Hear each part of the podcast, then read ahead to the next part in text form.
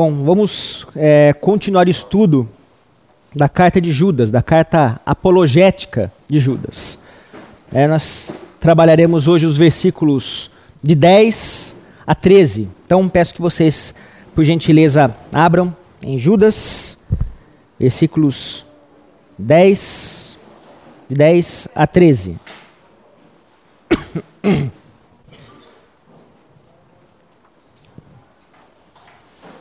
deixa projetado aqui, que assim a gente pega na mesma versão, né, mas pode acompanhar também comigo aí. Hã? É, essa é a ara. Tá? A gente vai fazer o seguinte: a gente vai ler o texto num, numa tacada só, né, de 10 a 13, e aí depois a gente vai trabalhando versículo por versículo, tá bom? Então quem achou agora, pode ser até na NVI, não tem problema, NVI ou ARA, mas depois a gente vai é, trabalhar versículo por versículo. Então, leiam para mim, por gentileza. Estes, porém, quanto a tudo que não entendem, difamam, e quanto a tudo o que compreendem por instinto natural, como brutos sem razão. Até nessas coisas se corrompem. Não, pode até o, o 13, por gentileza. Ai deles, porque prosseguiram pelo caminho de Caim, e movidos de ganância se precipitaram no erro de Balaão, e pereceram na revolta de Corá. Esses homens são como rochas submersas em vossas festas de fraternidade, panqueteando-se juntos sem qualquer recado, recato.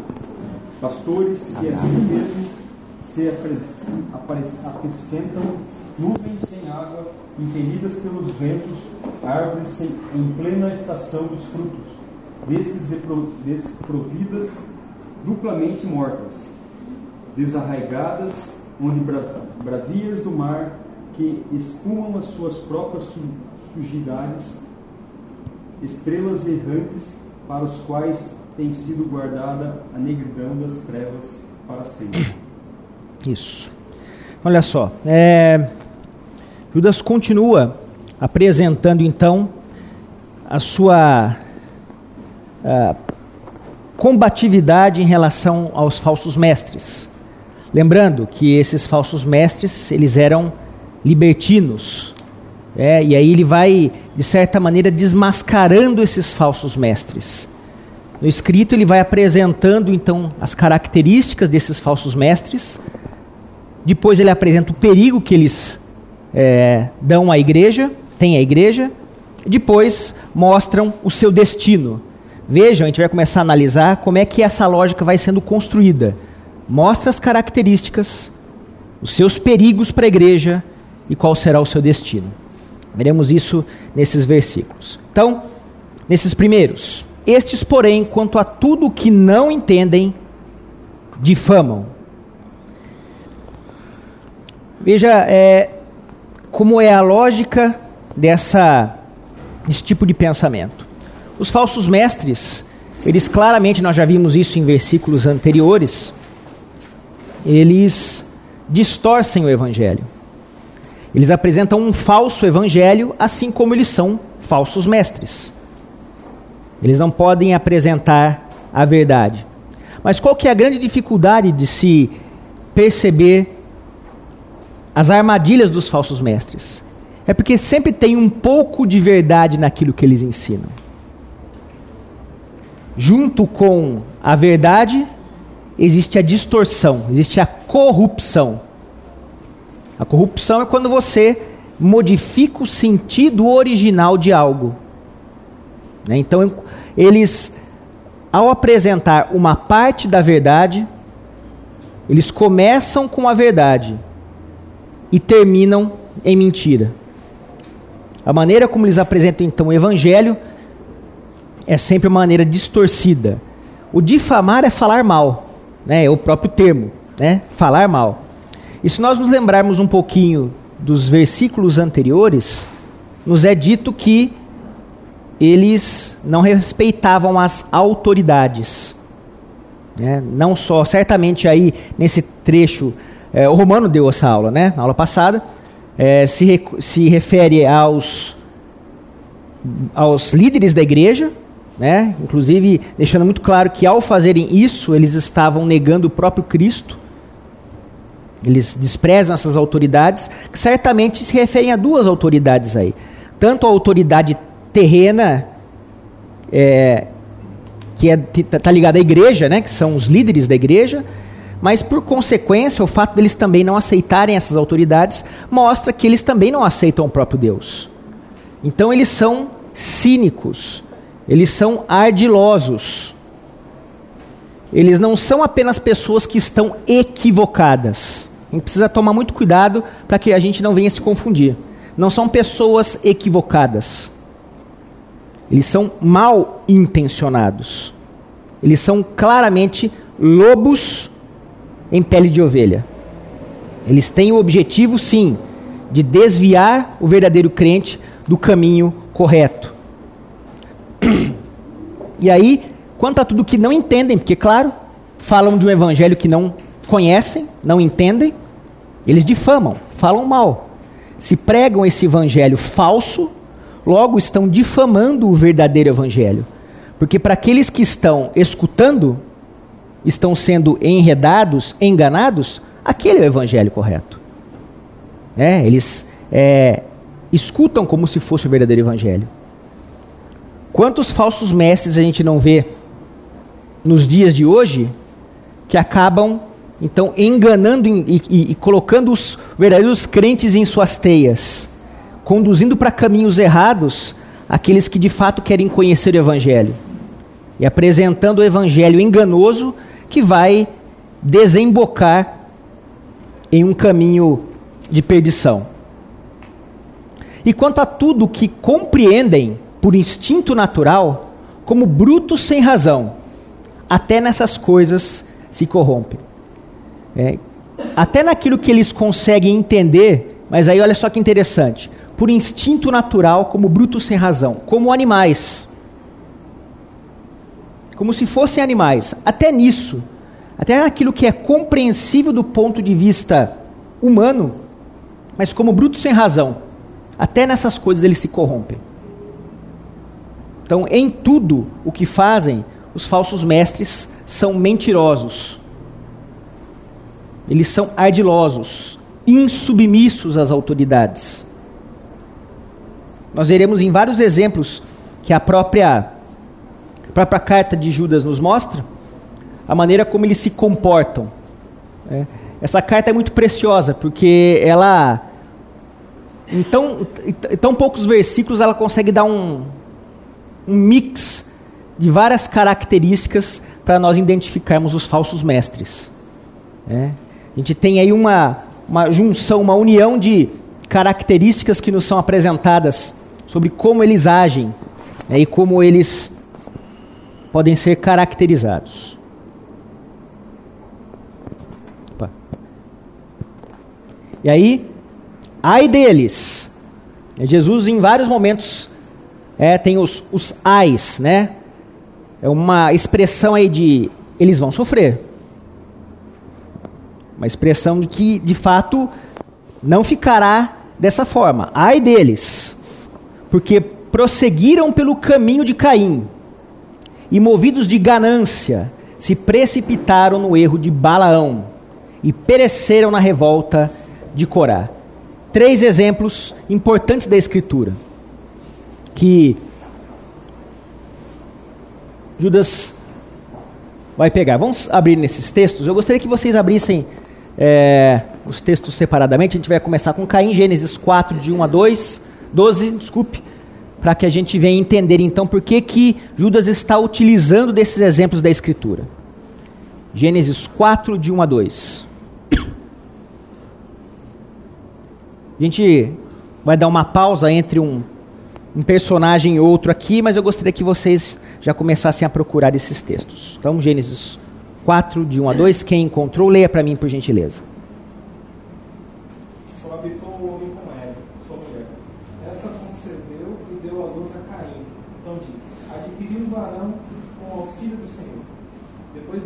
Luz a Abel, seu irmão. Abel foi pastor de ovelhas e Caim, lavrador. Aconteceu que no fim de uns tempos trouxe Caim do fruto da terra uma oferta ao Senhor. Abel, por sua vez, trouxe das primícias do seu rebanho e da gordura deste. Agradou-se o Senhor de Abel e de sua oferta, ao passo que de Caim e de sua oferta não se agradou. Irou-se, pois, sobremaneira Caim, e descaiu-lhe o semblante. Então lhe disse o Senhor: Por que andas irado, e por que descaiu o teu semblante?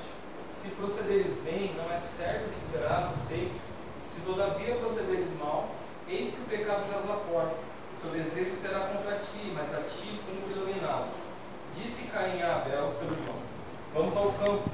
Estando eles no campo, sucedeu que se levantou, se levantou Caim contra Abel, seu irmão, e o matou. Disse o Senhor a Caim: Onde está Abel, teu irmão?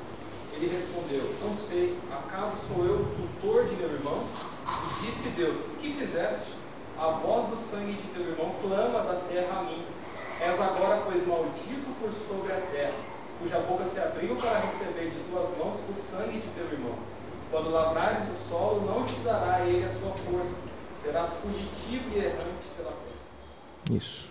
Então, é, nessas três comparações aí desses três personagens, eles estão comparando com os falsos mestres. Começamos com Caim. Caim, o primeiro homicida. Caim, aquele que não matou o inimigo, mas o próprio irmão. Caim, o primogênito. Da linhagem dele deveria vir a linhagem do povo do Senhor, do povo de Deus. Veja como ele é a antítese do nosso Senhor Jesus, o primogênito. Aquele que não é homicida, mas dá a vida eterna.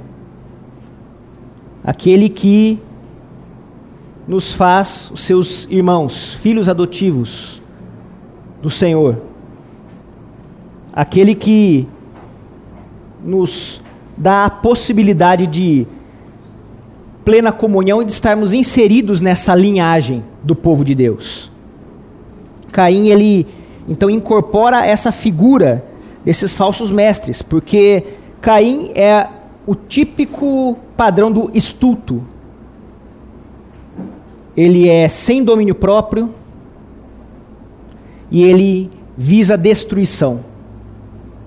O caminho natural daquele que é estulto é gerar destruição. E é exatamente o que os falsos mestres fazem. A comparação que é estabelecida com Caim nessa passagem e que Judas estabelece é porque esses falsos mestres, tal qual Caim, eram tolos e destrutivos. Eles eram perigosos, assim como Caim era. Esses falsos mestres, estando no meio daqueles que viviam em irmandade, tinham esse, essa periculosidade destrutiva. Então, é uma comparação bastante forte, porque lembra, vamos só tentar é, recordar aqui o, o público-alvo nesse primeiro momento, que é claro que a gente sabe que as escrituras, o público-alvo é todo o povo de Deus, mas ele escreve para um povo é, judeu, né, para aqueles que conheciam bem essas histórias. Então, quando ele fala, quando ele estabelece essas comparações com Caim, Balaão e Corá, todo aquele povo já sabia daquele histórico. E ficava muito vívido para eles quando, quando existia a comparação. Esses falsos mestres são como Caim, o homicida, o destruidor, o que matou o próprio irmão, o que não tinha domínio próprio. Então são comparações bastante fortes. Balaão, por favor, alguém lê para mim primeiro, números 22, de 3 a 7. E Moab teve muito medo do povo, porque era muita gente. Moab teve pavor dos israelitas. Então os moabitas disseram aos líderes de Midian, essa multidão devorará tudo que há ao nosso redor, como o boi devora o capim do pasto. Balaque, filho de Zippor, rei de Moab naquela época, enviou mensageiros para chamar Balaão, filho de Beor, que estava em Petor, perto do Eufrates, em sua terra natal. A mensagem de Balaque dizia, um povo que saiu do Egito, pobre a face da terra, se estabeleceu perto de mim. Vem agora lançaram uma maldição contra ele, pois é forte demais para mim. Talvez então eu tenha condições de derrotá-lo e de expulsá-lo da terra. Pois sei que aquele que você abençoa é abençoado, e aquele que você amaldiçoa é amaldiçoado. Os líderes de Moab e os de Midian partiram, levando consigo a quantia necessária para pagar os encantamentos mágicos. Quando chegaram, comunicaram a Balaão que Balac tinha. Isso. Então, olha só. É, vamos começar então, primeiro por Balac, né? Ele era rei da onde? Moabe. Você se lembra de onde vem a linhagem dos Moabitas? Gênesis. Ló. Isso. Tanto os Amonitas quanto os Moabitas foram povos que surgiram de uma relação incestuosa. Lembra daquela passagem? As filhas de Ló, achando que não teriam homens naquela região, para que elas pudessem ter filhos, embebedam o pai, têm relações com ele, e aí, dessas, dessa relação incestuosa, nascem essas duas linhagens. Então, Moab nasce dessa a linhagem, né? É, de Moab nasce então dessa relação. É, é, um povo que durante toda a história é, ligada a Israel foi uma história bastante tumultuada, com guerras, com tentativas de corrupção, como nós veremos agora em relação a Balaão.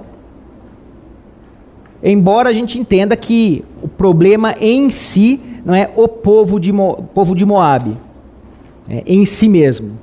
Porque de Moab tem uma outra personagem que surge, alguém lembra? Ruth, exato, né, que é da linhagem do Senhor, do Senhor Jesus. Né? Então é claro que é, não é que não pudesse existir, eu acho que é importante de ressaltar, pessoas que, ao conhecer o Senhor, sendo moabitas, não pudessem ser resgatadas, porque é o Senhor que vai resgatar. No entanto, a gente sabe que é um povo que durante a história Israel quase sempre, na verdade, o povo sim, né, de maneira geral, sempre foi inimigo de Israel. E aí tem a história de Balaão. Balaque vê esse povo gigantesco se achegando, vindo do deserto, ficando nas suas regiões. Ele conversa com outros reis da região e está assustado. É um povo muito numeroso. E com medo que aquele, aqueles povos tomassem aquele espaço. Lembrem que Deus usa o povo de Israel para ser juízo, para ser martelo para aqueles povos. Né? Como o povo de Jericó, como os povos como é, em Moab. Né? Ele usa como juízo. Era um povo idólatra. No entanto, é, o que a gente vê nesse momento aí? Deus, é, é, Balaque vai é, preocupado com essa situação atrás de um adivinho, de um feiticeiro. Alguns utilizam a palavra profeta, né? Mas na verdade é um profeta pagão. Era um feiticeiro. Até porque fala que ele fazia encantamentos. E quem faz encantamentos evidentemente que não é a boca de Deus. Embora Deus tenha usado ele para falar verdades, se a gente for estudar aí os capítulos 22, 23 e 24. Deus o usa. Né? Geralmente o pessoal lembra do, de Balaão só quando tem a historinha da, do jumentinho, né? O jumentinho falou e daí é, fica algo pictoricamente muito chamativo.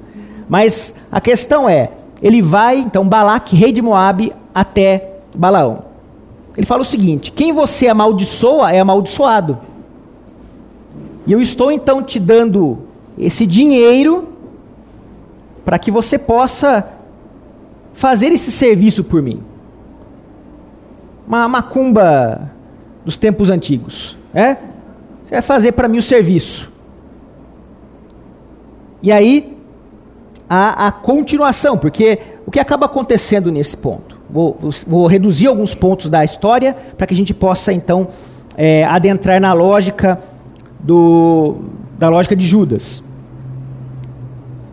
O rei pede, Balaão se nega no primeiro momento, porque ele consulta ao Senhor. O Senhor fala: não faça.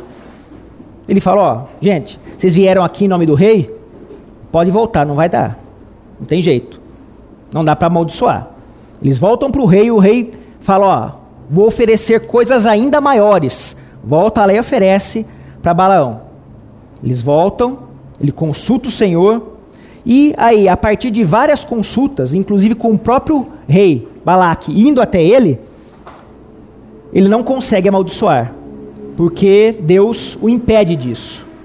Ao contrário, o que a gente percebe depois, e Balaque fica furioso com Balaão, é que aquilo que era para ser maldição se torna bênção.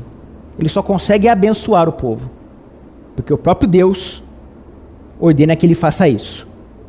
Então, nos, nos capítulos 22, 23 e 24 mostra o desenrolar dessa história.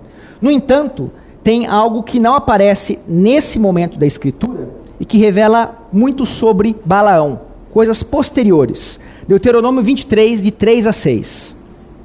Nenhum amorita ou moabita ou qualquer dos seus descendentes até a décima geração poderá entrar na Assembleia do Senhor, pois eles não vieram encontrar-se com vocês com pão e água no caminho, quando vocês saíram do Egito. Além disso, convocaram Balaão, filho de Beor, para vir de Petor, na Mesopotâmia, para pronunciar maldição contra vocês.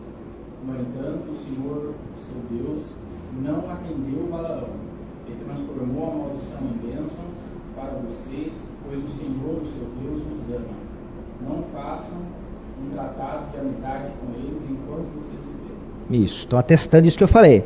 Em Números 31, de 13 a 16, é revelado então algo que aconteceu depois disso. É porque se a gente parar só aqui, parece que Balaão foi um cara joia. Ele atendeu o que o Senhor falou. Mas olha o que acontece. Números 31, de 13 a 16. Alguém leia para mim.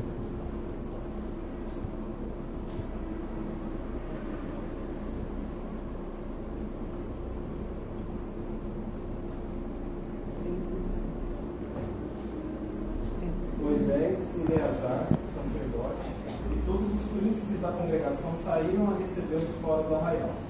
Indignou-se Moisés contra os oficiais do exército, capitães dos milhares e capitães das centenas, que vinham do serviço da guerra. Disse-lhes Moisés: Deixastes viver todas as mulheres?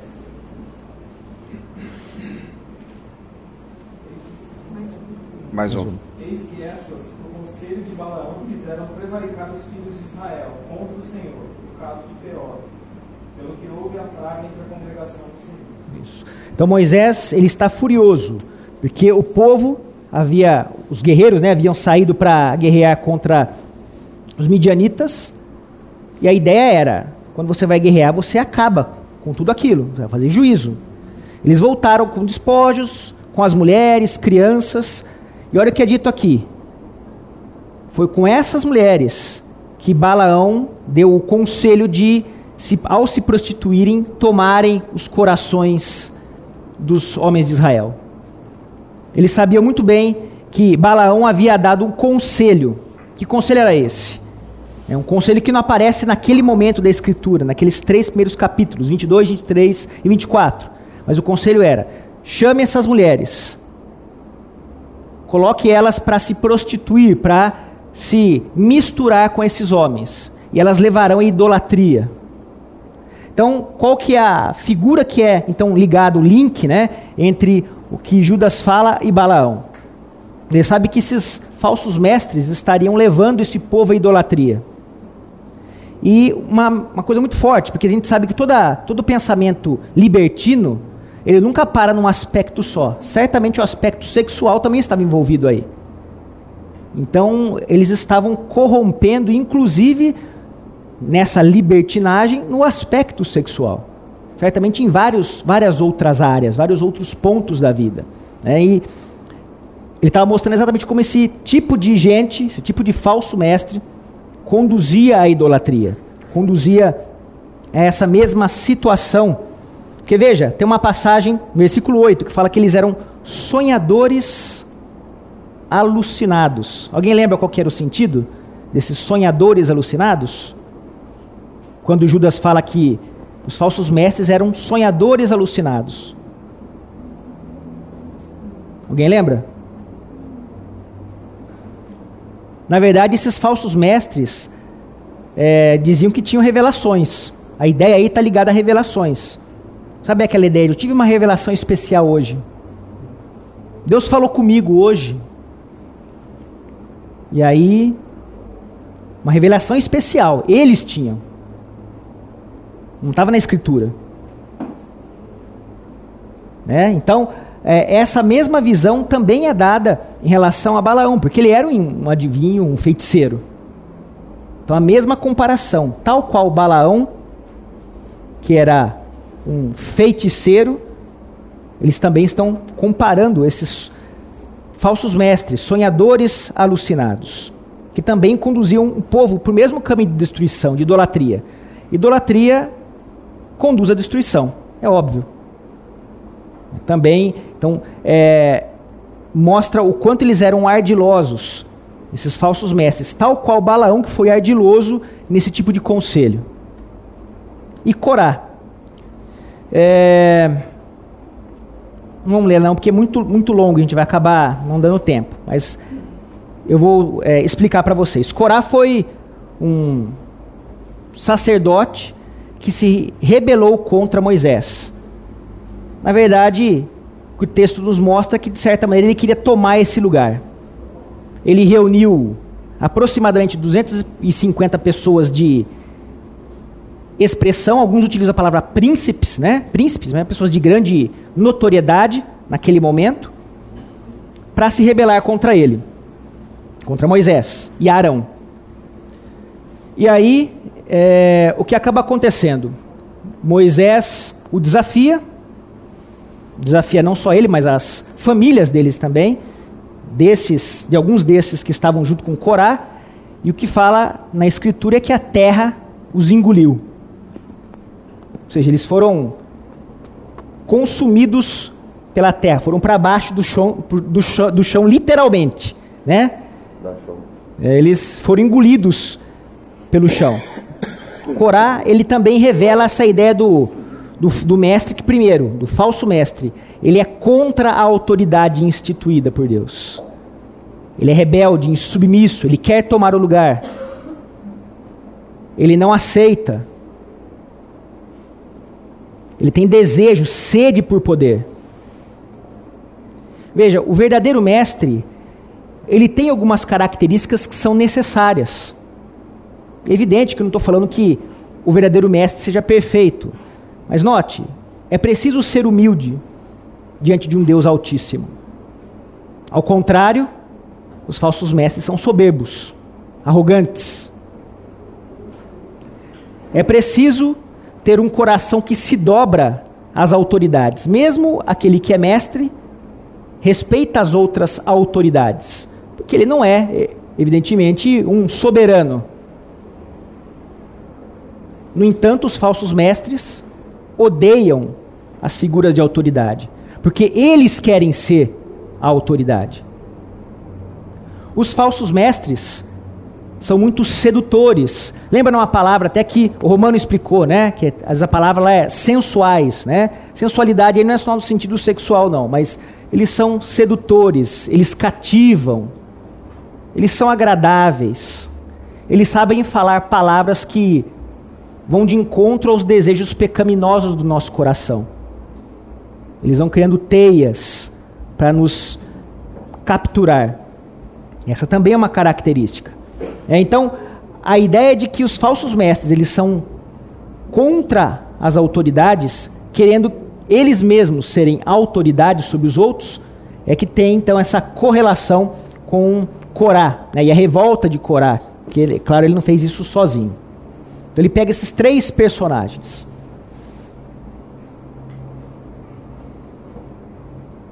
Aqui tem um fato bem interessante no versículo. Olha só, tem três verbos usados falam que eles prosseguiram. Só pegar ler o texto aqui, ó, porque acho que fica bem interessante a gente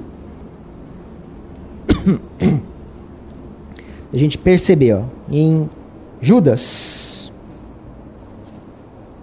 é dito o seguinte: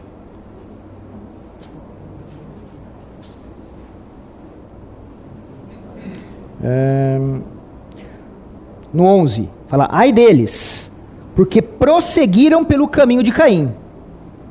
movidos, pela, movidos de ganância, se precipitaram no erro de Balaão e pereceram na revolta de Corá. Existe uma progressão, né? é intenso, vai intensificando.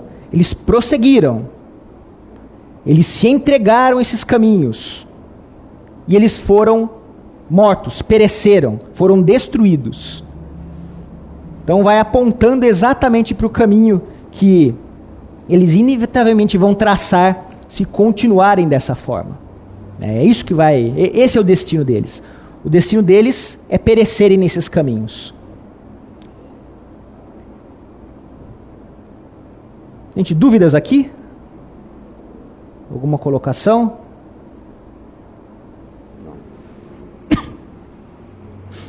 Então temos esse outro versículo, o 12.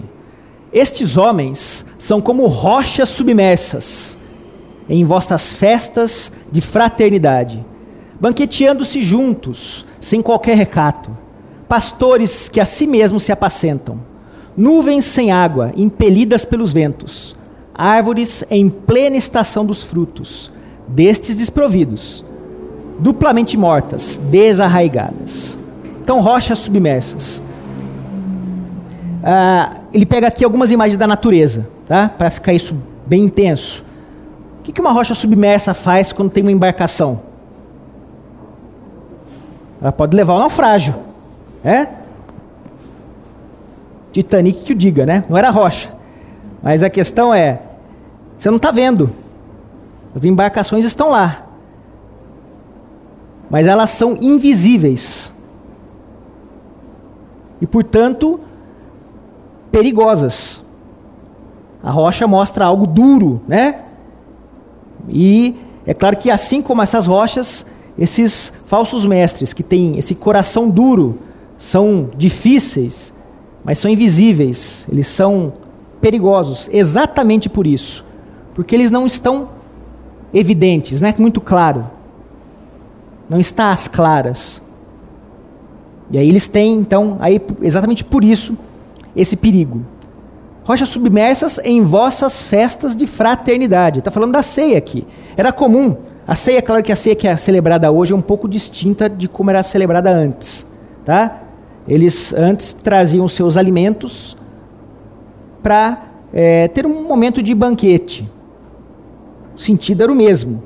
A gente, claro, por questões de é, algumas é, mudanças que não são mudanças no sentido, que o sentido continua o mesmo, mas eles se sentavam à mesa e comiam juntos, todos juntos. O que ele está mostrando é que essas pessoas eram canalhas. Eles estavam no meio dos irmãos sabendo exatamente que não eram parte deles. Estavam sem nenhum pudor.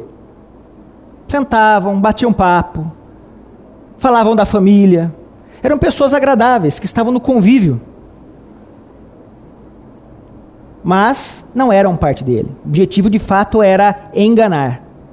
Desde o início, o objetivo desses falsos mestres sempre foi o engano, sem nenhum pudor. O recato aí também é, tem um outro sentido possível que eu estava vendo de alguns comentaristas, é que o termo pode estar ligado a vergonhas. Ou seja, pode até estar ligado aí uma, uma outra questão possível que aparece em Pedro, se vocês lerem 2 Pedro 2, o capítulo todo, mas pegar o versículo que eu acho que fica melhor. Porque daí acho que dá uma 2 Pedro 2, de 12 a 13. Alguém lê para mim, por favor. Aliás, eu aconselho fortemente que vocês.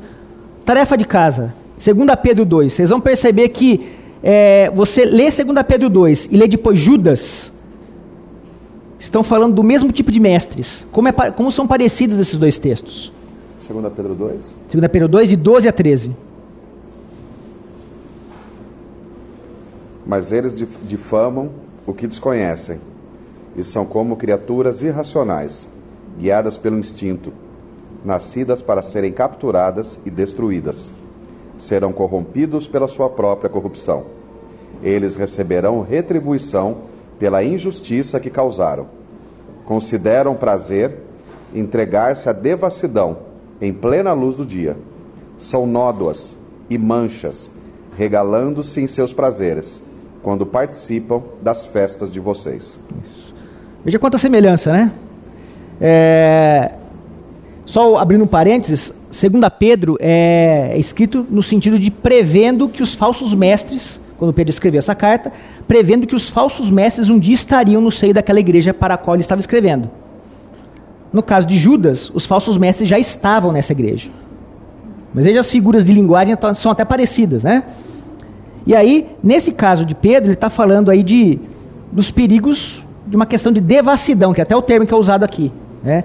Alguns comentaristas acreditam que eles já estavam, alguns desses falsos mestres, já realizando é, atos de natureza sexual dentro desses banquetes, como era comum dos pagãos naquele momento.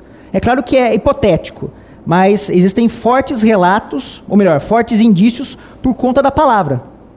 O uso da palavra vergonhas, aí, que estaria no lugar de recato, sem recato, né? É, talvez indique nessa direção. Eles eram tão terríveis que estavam, inclusive, distorcendo o sentido santo da ceia, mudando esse sentido, né? E trazendo, né? Elevando a engano muitos dos outros irmãos.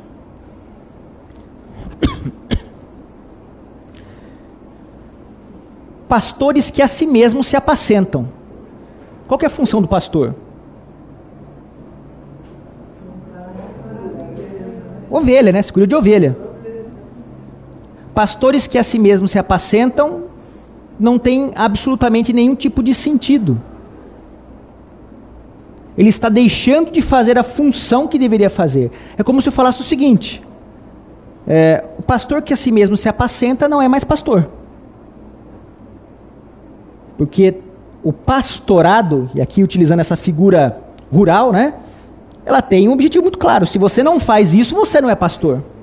Se ele se apacenta a si mesmo, logo, ele não é pastor. Ele está tirando proveito da situação para si mesmo. Pessoas que usam da sua condição de autoridade para ganhar coisas, para ter coisas para si mesmo. O objetivo dele não é o cuidado com o rebanho.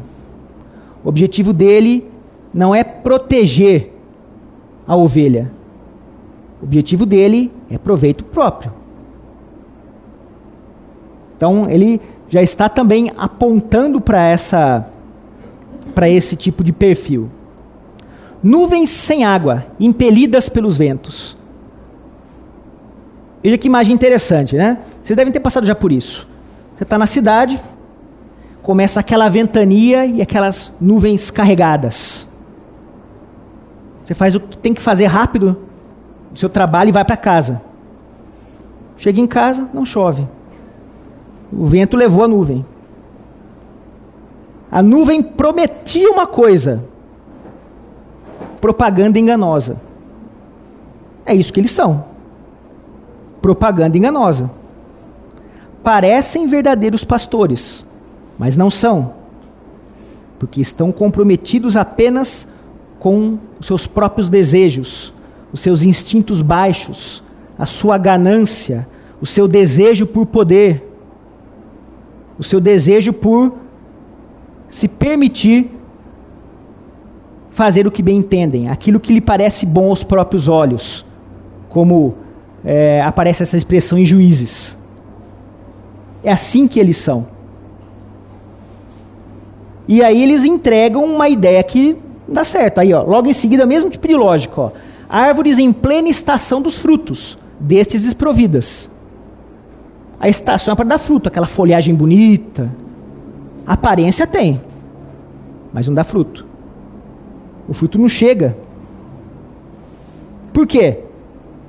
Porque estão duplamente mortos, desarraigados.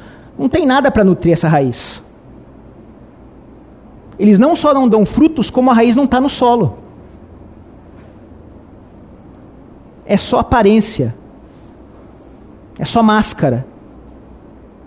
Então, essas figuras são extremamente fortes no sentido de apontar pra, para o perigo desses é, enganadores. Né? Eles aparentam ser uma coisa, de fato não são. É por isso que a gente tem que tomar muito cuidado, não é porque a pessoa fala sobre Deus, ou falar a palavra Jesus, que era de Cristo. Esses falsos mestres certamente sabiam o bastante a ponto de poder enganar os irmãos. Talvez fossem, inclusive, muito bem articulados, como são os falsos mestres que têm discípulos. Eles sabem enredar, eles sabem comunicar. E aos poucos vão jogando pequenas centelhas. A gente viu isso na mensagem hoje, né? Que às vezes a pessoa, uma, um pequeno erro, desvia para caminhos muito grandes. Então eles vão plantando pequenas sementes sementes de discórdia, minando autoridades, cuidando para que os seus desejos sejam satisfeitos, vagarosamente. Eles são pacientes, mas eles vão construindo o seu próprio império. Eles estão atrás do próprio reino. E é disso que Judas nos alerta. Ondas bravias do mar que espumam suas próprias sujidades, estrelas errantes, para as quais tem sido guardada a negridão das trevas para sempre. Também uma figura que a gente tem aqui, ainda mais para quem é paulista, né? você vai na praia, praia de Paulista em determinada época do ano, você vai lá, tá cheio de sujeira, né? É sujeira do próprio mar, esse mar revolto, com algas, com pedaços de, de é, resquícios, né? De, de, de sujeiras do mar, essas sujidades. O falso mestre não tem outra coisa a apresentar a não ser aquilo que é sujo. É isso que ele vai apresentar, ele vai espumar isso. No entanto, ondas bravias também apresenta a ideia de perigo. A onda bravia é perigosa, ela pode te matar. Entra lá no meio. Ela não é só suja, ela é perigosa. Ela traz, de fato, risco real à própria vida. Estrelas errantes. A estrela errante aí seria é, no sentido de estrela cadente, né? mais ou menos seria mais ou menos isso, né? a ideia de estrela cadente. Imagina você também sendo uma pessoa daquela época, um navegador ou um viajante. À noite, essa era a maneira de você se guiar. Não existe alguém que consiga se guiar por estrela cadente. Porque ela, primeiro que ela não fica fixa. Ela não é um ponto absoluto para que você venha a se guiar. Ela passa. Qualquer um que viesse se guiar por esse tipo de estrela, iria para caminhos errados. E mais do que isso, a estrela errante, ela passa logo. Aponta para o caminho desses falsos mestres. Porque o, o destino deles é a negridão das trevas para sempre. Quando você vê uma estrela cadente caindo, tem uma hora que ela desaparece, né? Ela cai e desaparece. Ela cai em trevas, ela cai na, escuridão da noite. Esse é o destino desses falsos mestres. Eles vão cair em trevas. É isso que vai acontecer. Então veja como aquela estrutura que eu falei para vocês inicialmente, ela ap aparece é, basicamente nesse texto todo. Né? mostra características desses falsos mestres. Eles eram como ondas bravias do mar, perigosos. Eles são terríveis, perigosos para a igreja, que trazem morte. Esse é o perigo. Qual que é o destino? Negridão das trevas. Essa é a estrutura de, de pensamento que ele vai desenvolvendo.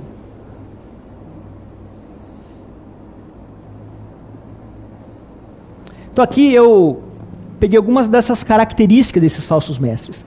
Especial, na verdade, eu deveria ter colocado essa questão dos libertinos aqui, porque existem algumas pequenas diferenças entre os falsos mestres legalistas e os libertinos. Gente vai deixar os legalistas para outro, outro dia, ou para outro momento. Né? Mas como é que esses falsos mestres, então, eles agem? Como eu disse para vocês, eles são rebeldes às autoridades. Inevitavelmente. Por quê? Porque eles estão atrás de poder. Eles são sensuais, atraentes, atrativos. No caso libertino, seria a própria característica principal desses falsos mestres da carta de Judas. eles são tolos, estultos. São pessoas que, como a gente leu no versículo 10, difamam naquilo que não entendem. E até naquilo que entendem como brutos, sem razão, nisso corrompem. Então o caminho deles sempre será o caminho do engano. Não tem como você se guiar através de alguém tolo. Digamos que você conheça alguém que seja tolo, você não vai pedir conselho para ele. É. O grande perigo dos falsos mestres é que a gente não sabe que eles são tolos, a não ser que você os passe pelo crivo da escritura. Aí sim a gente consegue desnudá-los. Arrogantes. A soberba é uma marca constante. Eles estão muito preocupados em se pavonear, em se exibir. Falsos mestres têm esse perfil. Enganadores. Enganadores aqui no sentido proposital. Eles conduzem essas pessoas ao engano de maneira proposital. Não é que eles estejam no engano sem saber e aí conduzem outros. Não, eles têm o objetivo claro de enganar. Difamadores, falam mal. Inclusive, um outro sentido aqui, é, que eu tinha falado sobre a questão dos difamadores para vocês, é que essa difamação também em relação às autoridades reais.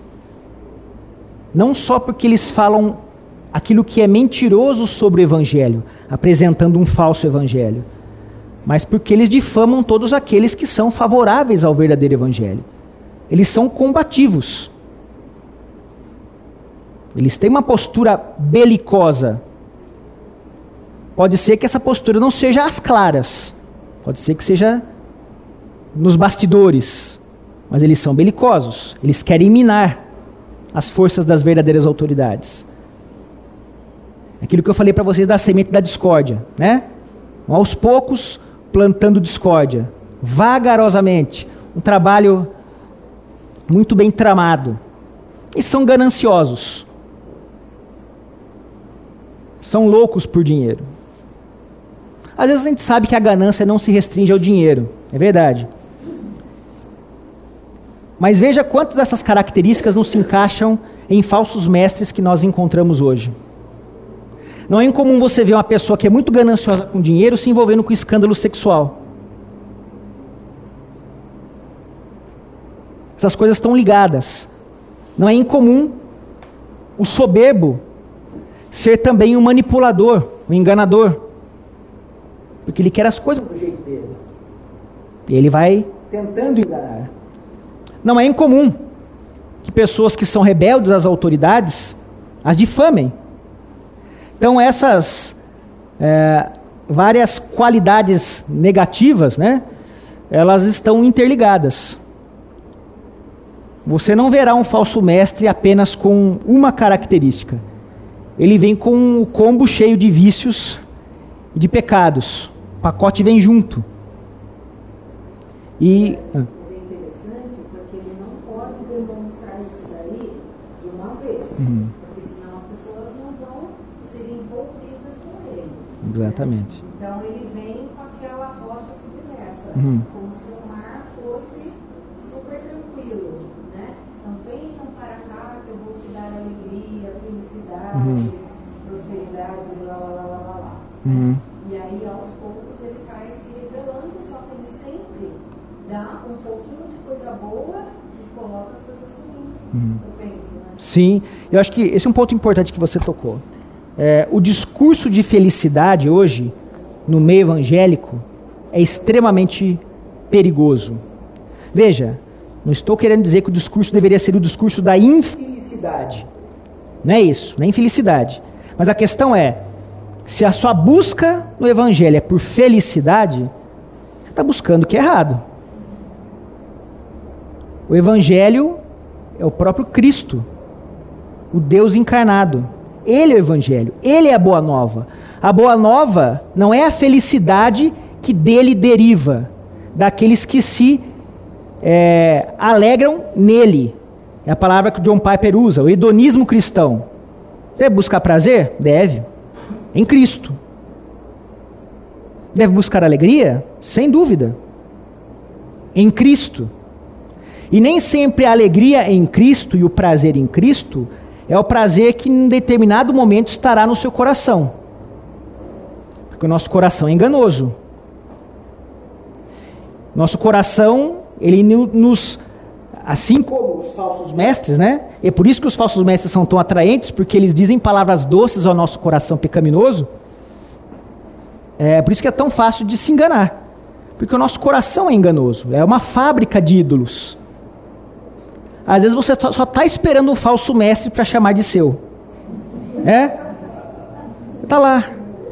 Que ídolo que, eu, que, eu, que ele vai me falar para poder, poder me alimentar desse ídolo? É? Eis o perigo. O bom mestre é aquele que fala o que é duro quando necessário, mas encoraja, que está desanimado. É aquele que coloca para cima o que está caído. Ele levanta o que está caído. Mas ele tenta submeter o soberbo para que se ajoelhe, para que seja humilde.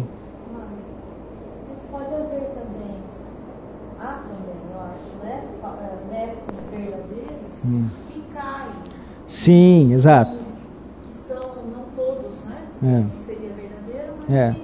é ganancioso, Sim, sensual. pontualmente, sem dúvida. Acho que assim, são coisas que nós, todos nós podemos nos enquadrar talvez em coisas pontuais aqui.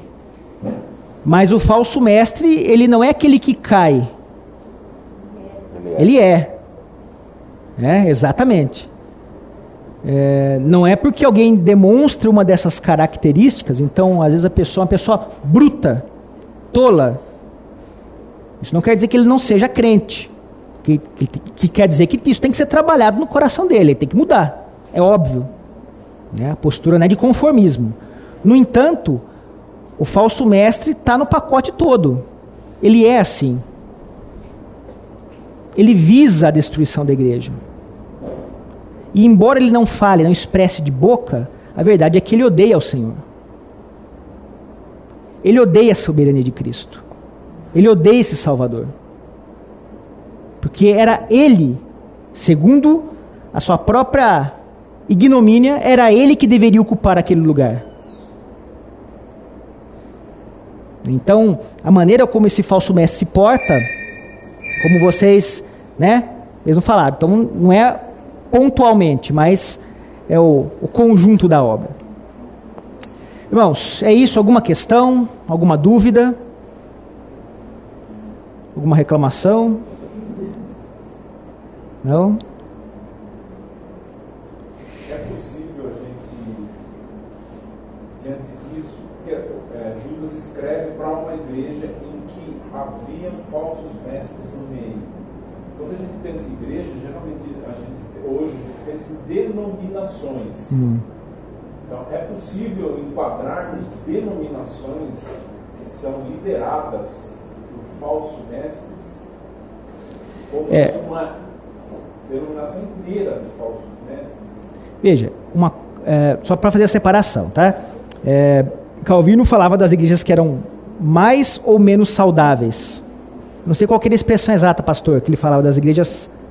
é, eu sei que a ideia era, algumas igrejas são mais saudáveis, outras menos saudáveis. Mas tinha uma expressão que ele utilizava, que agora eu não me lembro. Hã? Puras, né? Mais puras menos puras. Veja, nesse quadro, todas são igreja. Os irmãos na igreja de Corinto eram irmãos. Era igreja. O próprio Paulo, desde o início, trata eles como igreja. Então, aí eu não estou falando da questão da denominação, estou falando da igreja de Cristo. Agora, denominacionalmente, pode ser que você tenha uma seita que de maneira popular a gente chame de igreja. Né? Porque qual que é uma das características da seita? A gente vai ficar falando muito tempo aqui, mas uma delas é o exclusivismo. Ou seja, aqui você tem a salvação. É, existe um certo exclusivismo. Existem várias seitas espalhadas, inclusive com máscara de cristianismo. Então é possível sim que você tenha é, no seu cerne uma, uma seita com esse perfil. Agora, igreja de fato, não. Você pode ter, claro, pessoas que estão lá infiltradas, falsos mestres, mas não que a denominação inteira seja tenha isso como perfil. né? Se de fato a igreja é, não pode ter não pode ter só joio, né? Então é claro que tem uma distinção aí. Se é de fato igreja, embora os falsos mestres possam estar lá, não dá para falar que a denominação inteira é constituída por esses falsos mestres. Não sei se foi isso que você quis perguntar, Marcão. É isso mesmo? Ah. Isso, ele busca exatamente isso para ele. Honra e glória para ele. Não, de maneira nenhuma. Manipulador, ele só pensa nele. Exatamente. É por isso a ideia de pastores que se apacentam a si mesmos. O que aparentemente ele deveria fazer, que é pastorear, ele não faz. Portanto, não é pastor de verdade. E mais do que isso, ele se aproveita do rebanho. É o pastor que só quer a lã do rebanho. Só isso. A carne, né? Tudo que o rebanho puder dar para ele, ele quer. Mas ele não quer cuidar do rebanho. É esse, esse é o perfil é, do falso mestre. Mais alguma coisa? Não? Marcão, você pode conduzir a gente numa oração? Te agradecemos, Deus, pelo privilégio que temos de aprender com as experiências dos nossos irmãos do primeiro século, Pai. Te agradecemos porque essa palavra, pela providência do Senhor, chegou até nós escritas, compiladas e reunidas, Pai, num livro que foi direcionado pelo Senhor e pela atuação de homens santos, Pai. Hoje a gente pode aprender, Pai, junto com os nossos mestres. Nós te agradecemos, Pai, porque é pela tua misericórdia que essas palavras escritas, impressas em papel, se tornam vida no nosso coração, se tornam vida na nossa mente, Pai, no nosso corpo. E pela tua misericórdia, nos produz frutos, Pai, os frutos do Espírito Santo na nossa vida. E o Senhor aplique essa palavra no nosso coração, Pai, que entendamos ela através da atuação do teu Santo Espírito, que ela produz, o que ela faz e o que ela nutre nas nossas vidas. É isso que nós te oramos em nome de Jesus. Amém. Amém. Gente, bom domingo.